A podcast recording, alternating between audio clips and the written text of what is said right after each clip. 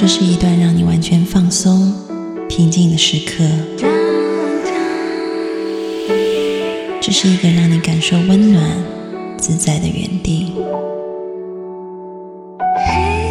在当下，在这里，你可以真诚的面对自己。我是你的心灵守护者，我是安安老师。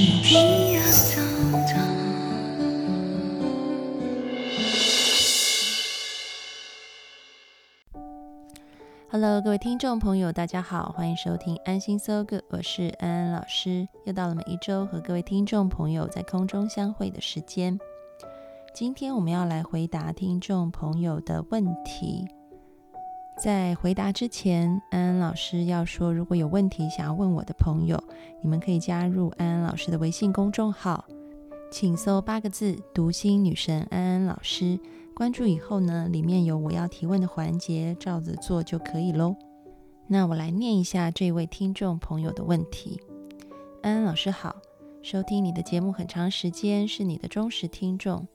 两年前我曾经向你提问，你的回信给了我很大的帮助，真的非常感谢。现在我又有一个问题，希望你帮我解答。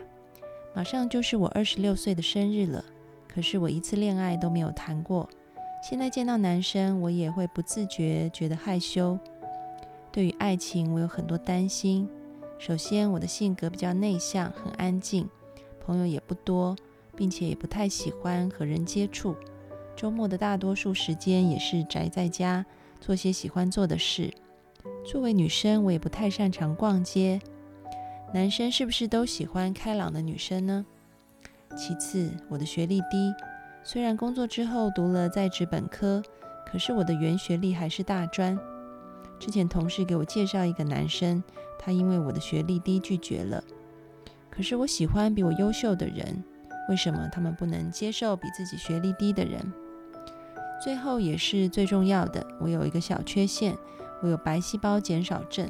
虽然这不是什么疾病，但我的身体素质不如别人强壮，比正常人容易感冒。一个冬天感冒两次，我想没有谁会想和一个病秧子生活，真的怕男生会嫌弃我的缺陷。还有我的工作比较忙，可能以后也会跳槽。作为一个单身女青年，我的生活真是一团糟。身旁的人都很好奇，我的形象很好，为什么不谈恋爱？他们哪里知道我的这些缺点？原来的我对一个人生活很有自信，享受单身。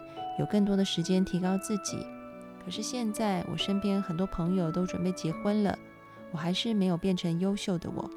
确实，我有些慌了。我开始担心我的老年生活会特别孤独，别人都是阖家欢乐，我是独生子女。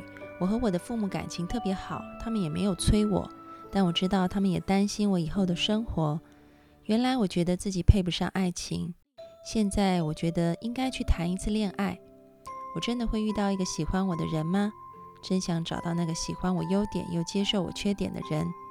很多时候，我幻想自己的爱情，我知道那些都不是现实的。我是不是应该尝试相亲活动？可是我真的不知道怎么办好。安安老师可以给我一些建议吗？安安老师听完了你的故事，那么同样的，我也想先用一个故事来告诉你。也告诉各位听众朋友，这个是一个真实的案例。财新杂志他们有票选二十世纪最佳的经理人，选出来的是奇异的前执行长杰克威尔许。那么他以前是从一个基层工程师干起，哈，然后他进入奇异，然后一路往上爬，做到执行长的位置。那么在美国经历了经济不景气的时候，他也一路的这样子带领公司。从他上任开始，奇异的市值是一百三十九亿美元，一直到他嗯就是退任的时候是四千九百亿美金。嗯，所以他真的是一个非常厉害的人。如果我们这样光听他的这个表现的话，但是你知道吗？他有一个。缺陷啊，就是他讲话会有点口急，所以口急通常他讲话会讲重复。然后呢，他说他以前只要每一次去餐厅点餐的时候，他明明想吃一份呃尾鱼三明治，但通常服务生都会送两份来，因为当他跟服务员说我要吃一份 tuna sandwich 的时候，因为他口急有语言障碍，所以他讲话会结结巴巴，那他的 tuna 就会变成 t tuna 这样，所以服务生就会以为是两份啊。然后不止这样子，他说，如果你嗯翻看他以前呃这种在求学时代的照片，他参加这些球队啊或班上的这些照片，他通常都是最矮小的那一个，嗯，所以他说他一路以来，如果就外在条件论，他的身材，然后他的呃语言表达，其实都是很糟的，但是呢，他说他很感谢他的妈妈。因为他妈妈就会跟他说，当他觉得很挫败，他讲话会口急的时候，他妈妈就会说：“不要紧，那是因为你太聪明了，所以你的舌头跟不上你大脑的速度。”他说：“不只是这样子哦，就是在很多事情上，当他觉得很挫败的时候，他的母亲都是用一种方式让他觉得很有自信。所以他说，即便他的外在条件没有很好，但是他内在真的是一个很有自信的人。”所以他勇于去面对挑战，然后也愿意去接受这些挑战，啊，最终啊获得了成功。所以你可以看到，当我们一个人一直要去挑自己毛病的时候，是绝对有的。就像你看到自己好像浑身缺点，但是你也说了，你周遭的朋友都觉得你挺好的，那你可能会说，那是因为他们不知道我有这些缺点啊，嗯。但是当你把这些缺点写出来的时候，我相信无论是安安老师也好，或者是很多听众朋友听到了也好，都会觉得哇，我自己检讨一下，可能安安老师自己的缺点都比你多太多了啊。所以现在的问题不是怎么样去得到你想要的爱情啊，或者是想要结婚，而是我们要回来看更本质的问题，嗯。因为想要结婚、想要爱情的这个点，可能带出的是我们更加深层的，我们需要去看见的一件事情，那就是原来我对自己是这么没有自信的。而自信心真的是很重要、很重要的一件事情。就像我刚刚说的杰克·威尔许的例子，可能就外在条件来讲，他真的不怎么样，但是因为他很有自信，所以呢。他可以在这些外在条件不好的情况下，仍然啊去往着自己的目标前进。而人是会成长的啊，人是会思考的，人是可以行动的。透过不断的成长、思考、行动，他就越来越靠近他的目标。所以今天呢，安安老师要来跟你谈一谈自信心的问题。这件事情很重要。自信其实就像一个放大镜，你原本的潜能啊，可能是一，但是透过自信的这个放大镜放在前面，这个潜能就可以被放大。那么如果自卑呢，它就是一个缩小镜，你本来有一的，但是这个自卑放在前面，这个原本的潜力、原本的能力可能就变成零点五了啊，因为它就被缩小了。所以自卑会让我们事倍功半，但是自信会让我们事半功倍，啊，所以这个划不划算是很划算的事情，我们要好好把握啊。那当你有自信的时候，你可以把潜能运用出去，然后呢，你就会勇于挑战。那当你愿意挑战的时候，你同时就提高了成功的几率。但是如果你自卑呢？那就是相反的方向，你碰到很多事情，你会不愿意去做，不愿意挑战，那自然而然，你成功的几率就下降了，因为你投入的这个次数是少的。这个用很简单的数学比例就可以算出来。假设你愿意投入一百次，成功几率是百分之一的话，那你至少有一次的机会成功。但如果你只投入五次的话，那你一次都拿不到啊。所以自信就像我们前面的这个。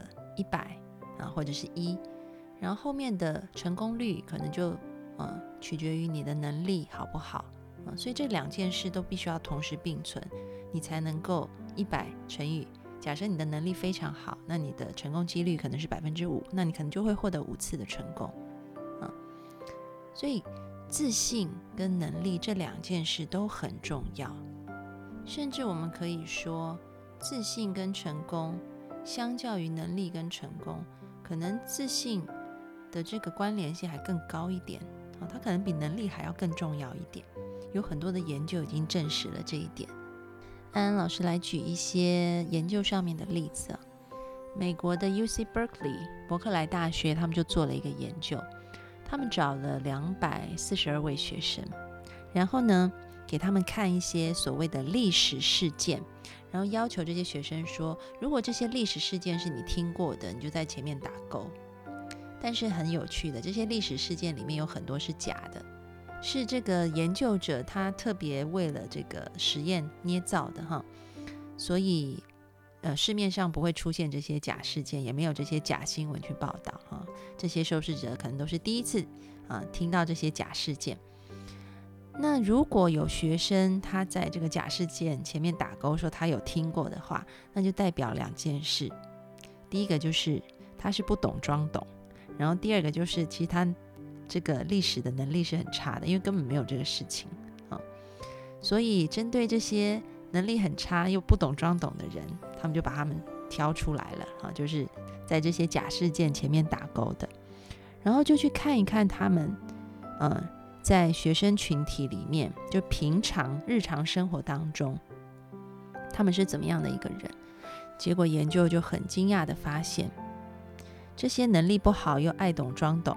但是自信心爆棚的人啊，他们在平日的生活当中，在其他同才同学的眼中，他们是很厉害的人，他们是很有领导力的人。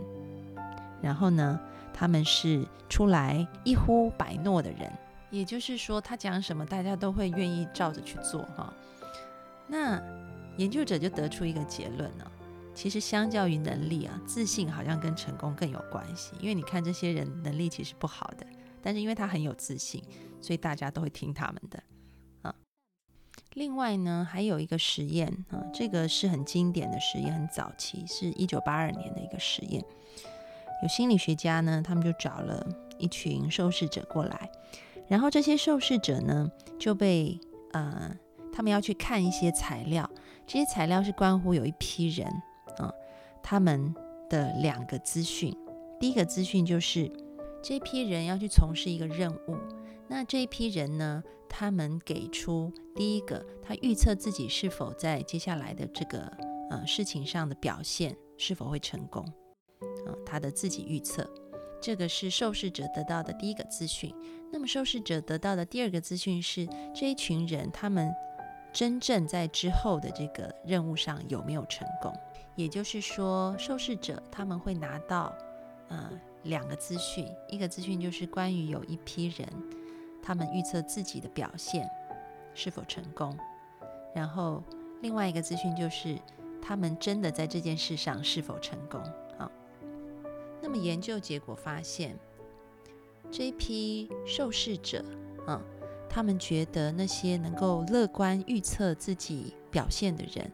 他们的能力是高于那些谦虚的人的，即便这些人，因为我刚刚说有两个资讯啊，一个资讯是你是不是预测自己会成功，另外一个资讯是在这个实际表现上是否真的成功了。即便这些人他们在后来的表现是很糟糕的，但是呢，这些观察者，也就是这些受试者，仍然认为他们的能力。会高于那些可以很准确预测自己在这个任务表现上不是那么好的人，甚至高到有两倍那么多啊！也就是说，很有趣的，我们人总是相信那些很有自信的人，因为他们相信了自己，所以我们就相信了他们啊！即便他们的能力不好，即便他们没有自知之明，我们仍然会相信他们。那么，很自然的，这些有自信的人。他们就会得到别人的认同，得到别人的资源，得到别人给的机会，那自然他们的成功率也会提高。这个研究者呢，他也做了一个结论啊，这个结论就是说，如果有人问你，嗯，你接下来在某件事情上面，你预测你的表现好不好的话，你要给出很正面、很自信的答案，而不是很负面、很自卑的答案啊。因为为什么？因为当你有自信的给出很正面的答案的时候，对方就会觉得你能力是好的，即便你在后面的表现你失败了。他们还是会觉得你的能力是好的，但相反的，如果你一开始给的就是呃这种比较负面、自卑的答案，那这样子的一个印象，他们就会觉得你能力不好，而这样的印象都很难去转变哈。那讲到这里，安安老师就想到一些很有趣的过往经验呢。有时候碰到一些男性的友人，然后他们常常跟我说，他们觉得某某女的暗恋他们哈。然后我心里就会有 O.S，就是那个内心的独白，想说你们自我感觉也太良好了。但其实就演化的心理来看，他们这样子想也是很正常的啊。因为如果一个呃男性，嗯，我们就演化心理啊，先撇开一些道德的规范呢，一个男性想要留存他的基因，在这个后代在这个世界上越多越好的话。那么他就要尽可能的去接触他身旁这些，嗯，他可以接触到的女性，然后可能跟他们发生关系，这样他可以保存啊他的基因。就演化的这个角度来看的话，那要怎么样子提高他愿意去接触别的异性呢？其实就是当他觉得别的异性也喜欢他的时候，他就会鼓起勇气去追求他们。有非常多的心理学实验都证实这一点呢。就男性很多都会常常觉得别人喜欢他们，啊，但可能实际上是没有。但是因为他觉得别人喜欢他，所以他就觉得，嗯，他要去接触这个女性。那从另外一个角度来看，女性的话，其实也有类似的行为，嗯嗯，有一个研究就发现很有趣，当女性在排卵期的时候。嗯他们会觉得，他们碰触到的异性，如果这个异性是一个花花公子型的人的话，他们会觉得这个异性会愿意为了他们而改变，成为一个顾家爱家，可以对他忠诚，然后在家带娃的好男人。这样，听到这边可能会很多听众朋友会觉得很有趣，但真的就是这样子，就是嗯。女性普遍自信心是比较低的，但是特别在排卵期的时候，因为有这个演化的需求，所以我们的身体好像产生了一些改变，认为自己是有魅力，认为自己是可以让这个男人为了自己而改变，这不就也是很多的爱情小说里面的桥段嘛？就是一个呃又帅又多金又花心的人，然后看到了这个小说的女主角以后，从此就变着。专情，然后只爱他一个，海枯石烂，永志不渝。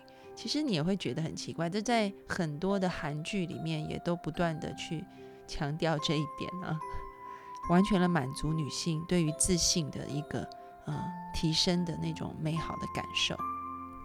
就像嗯写信的听众朋友一样，你也会去幻想一些美好的爱情。嗯但是这样子幻想自己，让自己很有自信，这样的做法对不对呢？安安老师要讲，你从刚刚听到现在，你会发现自信很重要，但是自信要用在对的地方，嗯，不然很有可能，啊，这个幻想出来的自信就会带我们，可能不会找到海枯石烂的爱情，可能会找到一个渣男。所以我们要去提高的自信，不是说。嗯，我觉得某个对象他会为了我而改变，这个其实超级不切实际。而我们应该要怎么样去提升我们核心的自信？我觉得有三个点。嗯，不仅是写信的听众，我觉得每一个听到这一集节目的人，我们都可以一起来做。我把它用三个英文字来代表。这个一开始我也有说，哈，就是。我要相信我自己可以 grow, think, and act，就是我愿意相信我自己，我是可以持续成长的。我愿意相信我自己是可以有理性的思考的，我愿意相信我自己是可以积极去行动的。那安安老师一点一点来说，首先你要先相信自己是可以持续成长的，即便你现在感觉你的能力可能不够，都没有关系。但是当你保有你对于自己持续成长的自信的时候，你就愿意花时间去精进自己，提升自己的能力。然后当你在提升自己能力的这过程当中，你会发现其实你很快乐。然后呢，你的自信心也会随之提高。也就是说，我们把重点放在那个提升的过程，你去享受那个过程，你在成长的那个过程，啊，而不是说我一定要达到什么目标，嗯，我才会有自信，我才会快乐。而是当你每天有一点一点的进步的时候，啊，这种纳米级的进步，你都是开心的，因为你发现自己这一刻已经跟上一刻不太一样了，那你就是享受在那样子的进步当中。啊，这个是第一点，我们相信自己可以持续的成长 （growth）。那第二个呢？我说我们要相信自己可以 think。这个 think 指的是理性正确的一种思考。在你的来信里面，你不断的提到觉得自己很不行，但是说真的，如果你用一个很理性、很清楚的呃思考来看的话，你真的没有看到你自己的优点。而你看到的缺点，你都把它放得很大，这个就是我们说，嗯，在认知扭曲里面，啊，以偏概全或者是夸大自己的缺点，觉得有一点点小缺陷都不行的。说真的，比如说你说你身体不好，嗯，这个一年会冬天会感冒两次，那安安老师还得过非典，又得过禽流感，也并没有。呃，一个异性觉得跟我交往的时候，这两个点是很严重的，嗯，或者你说觉得自己嗯很宅，哦，都常常在家里面，朋友不多。那安安老师要说，我才是一个标准宅女，嗯，我是不太喜欢出门的，我一周可能就出门一两次，一次把所有的事情都办完，所以其实你觉得的是缺点，可能在别人眼中看来都是一个很正常的事情。我们要回归一个理性、正确的眼光去看待我们自己，甚至是用一个很美丽的、充满爱的眼睛去看自己。就像我们前面提的那些例子，这些人可能能力根本不好，但是他们都非常感觉良好。而当你自我感觉良好的时候，别人也会觉得你很良好。我们前面的研究都已经说了这些，嗯，所以我们要懂得。去思考，这个思考可能包含了理性思考，也包含了正向的思考。嗯，每天去看看自己的优点，然后因为这样的优点，你要感觉到开心，感觉到自信，你的身体很自然的就会散发一种气场，一种光芒。安安老师年轻的时候，曾经啊，那时候学生时代，然后嗯。因为我长得很高，我一米七六，所以就被选去当模特。我就一面打工当模特，一面在念书。你知道，在那个模特公司里面，有很多人其实他们长得并不是我们社会上面美的一个标准，嗯，但是他长得很有个性。那你会发现，可能他刚刚进来这个模特公司的时候，气场是很弱的，但是呢，他们一再的。嗯，被告知说你长得很有特色哦，嗯，你很适合走模特这一行。然后他们每天就是这样子，一直听到这些话。然后呢，嗯，开始有厂商找他们去拍照，走这个天桥。你会发现，慢慢的，他们就变成气场一米八的人了。他们的外表没有改变啊，还是一样长得非常独特，很有个性啊。可能不是社会上美的标准，但为什么她的自信提升那么多？你会觉得她本来一个邻家小女孩，然后变成一个明星，嗯，气场非常强的人，那就是因为她的思考转变了。可能她以前想的是我不够漂亮，我只是长得很高，但是我的眼睛小，皮肤黑，鼻子塌，牙缝还很大。但是她进来模特公司。如果每个人都告诉他说你长得真的好有特色，这就是国际时尚杂志要的人，然后他也得到了这样的机会以后，他就会觉得，对我真的就是巨星，我是国际名模，那个范就出来了，那个气场就出来，那个自信就出来了。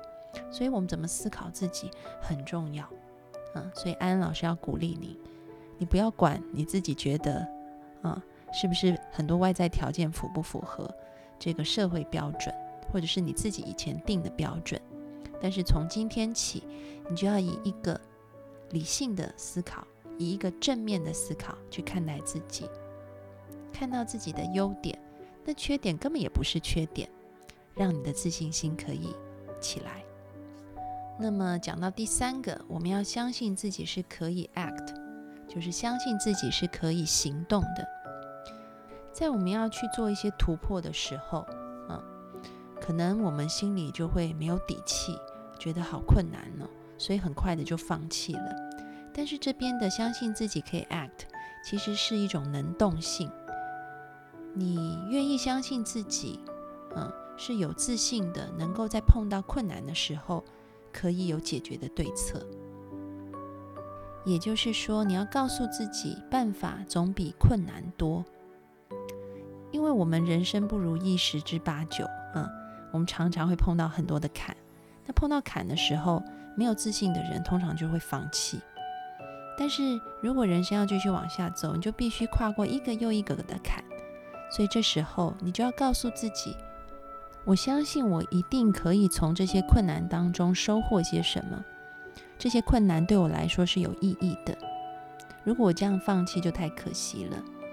我愿意再试试看，即便可能是失败的，我都会从这个失败里面获取我要学习的功课，而可能这些功课就会帮助我成功。所以你就具有了这种行动的能力。那当你能够。依靠这种行动能力，跨过了几个坎以后，你的自信心就出来了。那你就更愿意去面对挑战。当你愿意面对挑战去行动的时候，你才有可能有成功的机会。不代表你一定会成功，但至少你有机会成功。但如果你连这个行动都不愿意做的话，那根本就不可能有任何成功的机会。所以，相信自己的行动是能够在遇到困难的时候有对策去解决的，那可以帮助你有勇气往下走。啊，所以我们看了一下，要相信三件事情：相信自己可以持续成长，相信自己可以有正确的思考，也要相信自己可以积极的行动。